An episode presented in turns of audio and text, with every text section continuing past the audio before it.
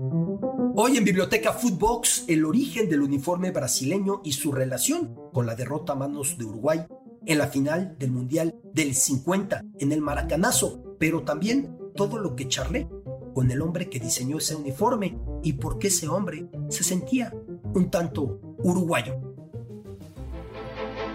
El fútbol también tiene cultura. En Inglaterra hay un equipo que nunca camina solo.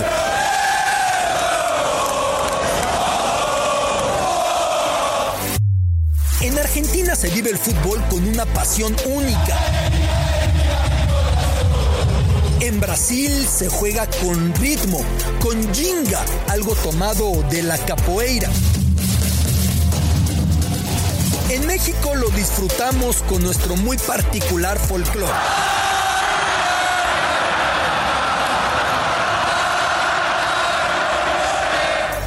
El fútbol es mucho más que un deporte y aquí te darás cuenta por qué. Biblioteca Footbox con Alberto Lati, un podcast exclusivo de Footbox.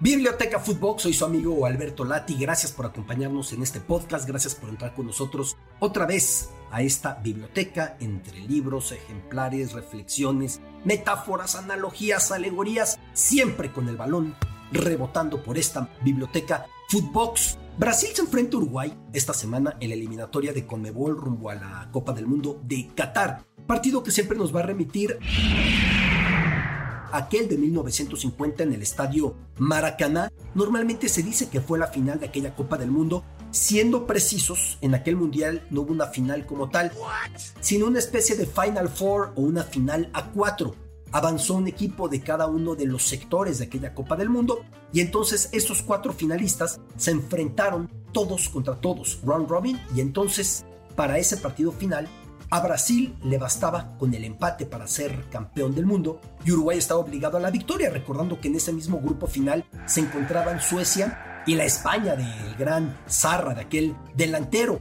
Y que Uruguay empató a dos con España, o sea, tenía un empate al tiempo que Brasil tenía dos victorias, le metió siete a Suecia, le metió seis a los españoles, luego para colmo, Uruguay le ganó a Suecia solamente con una voltereta en los últimos 14 minutos, 13 minutos del partido, iba perdiéndolo. Así que estuvo muy cerca Brasil de llegar a ese partido final, sabiendo que incluso con la derrota era campeón del mundo. En aquella época se daban dos puntos por victoria y un punto por empate. Así que se llegó a aquel partido final y Brasil ganaba 1 por 0 todo estaba más que puesto para la coronación ya desde antes del partido, viendo las goleadas que Brasil iba repartiendo en aquella Copa del Mundo en su casa, el periódico colocaba Hoy se coronan ellos, aquí están los campeones del mundo mostrando la foto de los 11 jugadores brasileiros en aquel mundial. Y sin embargo, sucedió lo que nadie se iba a imaginar que podía suceder.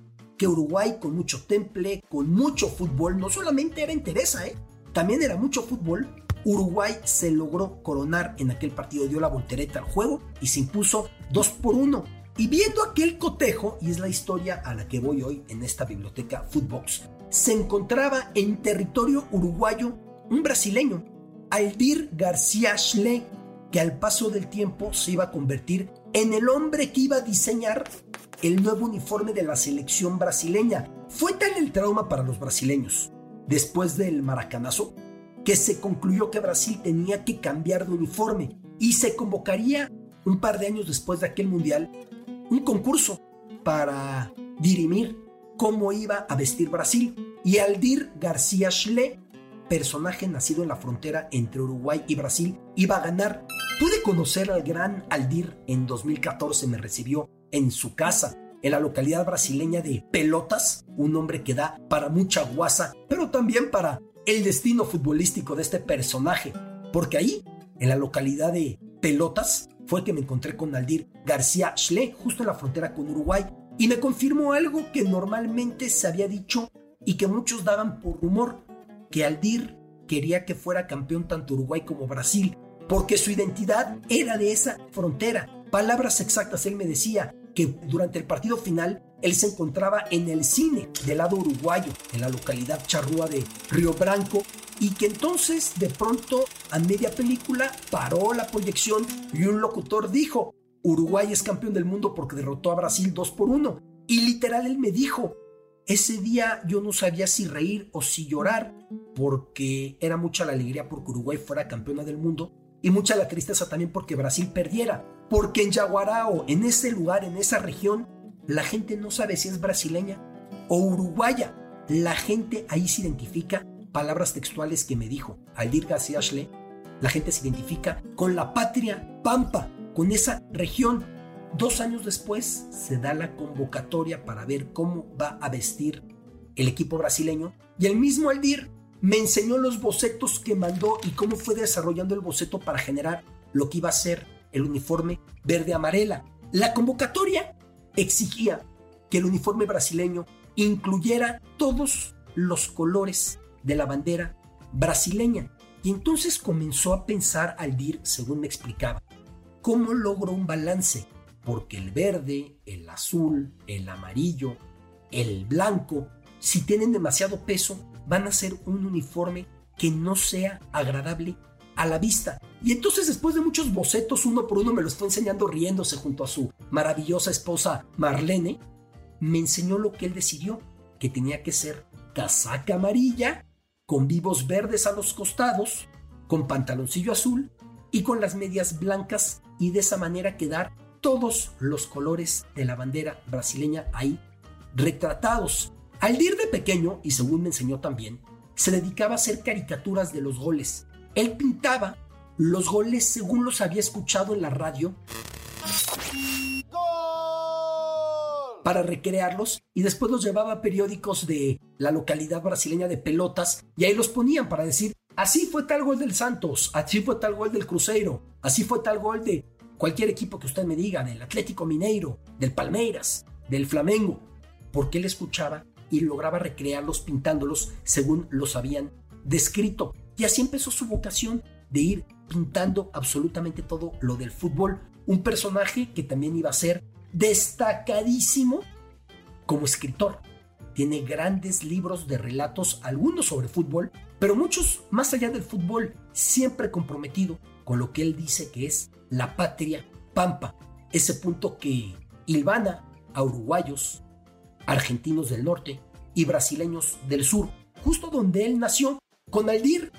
Haciendo la entrevista en su casa, de pronto le dije, oiga, ¿y si mañana cruzamos la frontera Uruguay? Sí, yo para ir a Uruguay siempre soy feliz. Y cruzamos esa frontera hacia Río Branco desde Pelotas, desde la región de Yaguarao. Y entonces pudimos ver algo muy curioso cuántos brasileños cruzan esa frontera que no hay control alguno, ¿eh? nadie te sella pasaporte, nadie te revisa. Compran enseres en Uruguay que en Brasil son más difíciles de conseguir, desde catsup hasta chocolates. Me acuerdo que yo llevaba mi bebita en aquella eh, corresponsalía, la tenía en Río de Janeiro y nos faltaba una carriola cómoda para moverla por la playa y encontré esa carriola. Todo eso lo encontrabas del lado uruguayo y la gente cruza constantemente. No hay una división la gente habla naturalmente ahí portuñol. Van mezclando el español charrúa con el portugués del sur, de los gauchos, de los gauchos, de los gauchos del sur de Brasil. Y ahí se da esa, esa situación y cruzamos y con unos por ahí, nos divertimos y nos reímos aquella vez con el gran Aldir. Recuerdo que en su casa también tenía un juego especial de fútbol botón, unas fichas que vas apretando y se va desplazando la pelotita de alguna manera. Entonces me explicaba Aldir que él también fue el campeón mundial de fútbol botón y de los grandes promotores de esta modalidad. Me iba notando golazos por todos lados y no paraba de reírse y no quería dejar de jugar. El gran Aldir García Schle, que luego, cuando venía aquella Copa del Mundo de Brasil 2014, me decía, ¿cómo es que le pusieron cuello Mao al nuevo uniforme de la selección? ¿Será porque somos socios de una alianza estratégica comercial con los chinos, jajaja. Ja, ja. Y se reía un señor entrañable. En aquel concurso, para dirimir el uniforme de la selección brasileña después del trauma del maracanazo, participaron 302 diseños.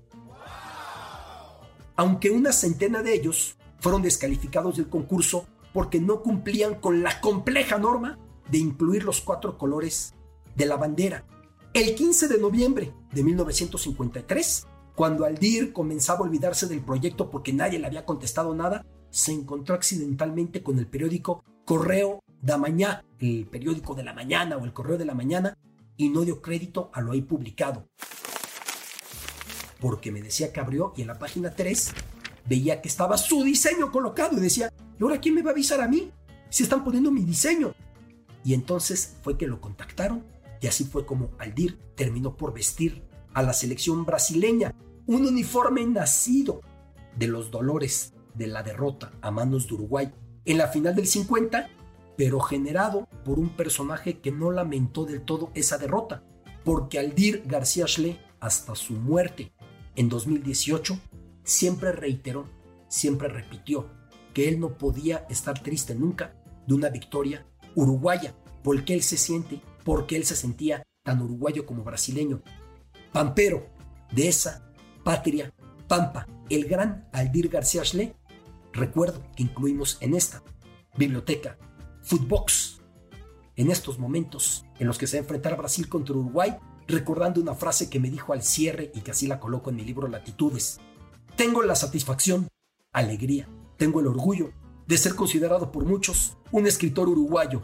Eso para mí, en esta frontera, es más importante, porque no hay frontera. Aldir Schle, el creador del uniforme brasileño, después de aquella derrota frente a Uruguay en el 50, fallecido tristemente en 2018. Biblioteca Footbox, soy su amigo Alberto Lati. Esto es Biblioteca Footbox, un podcast con Alberto Lati, exclusivo de Footbox.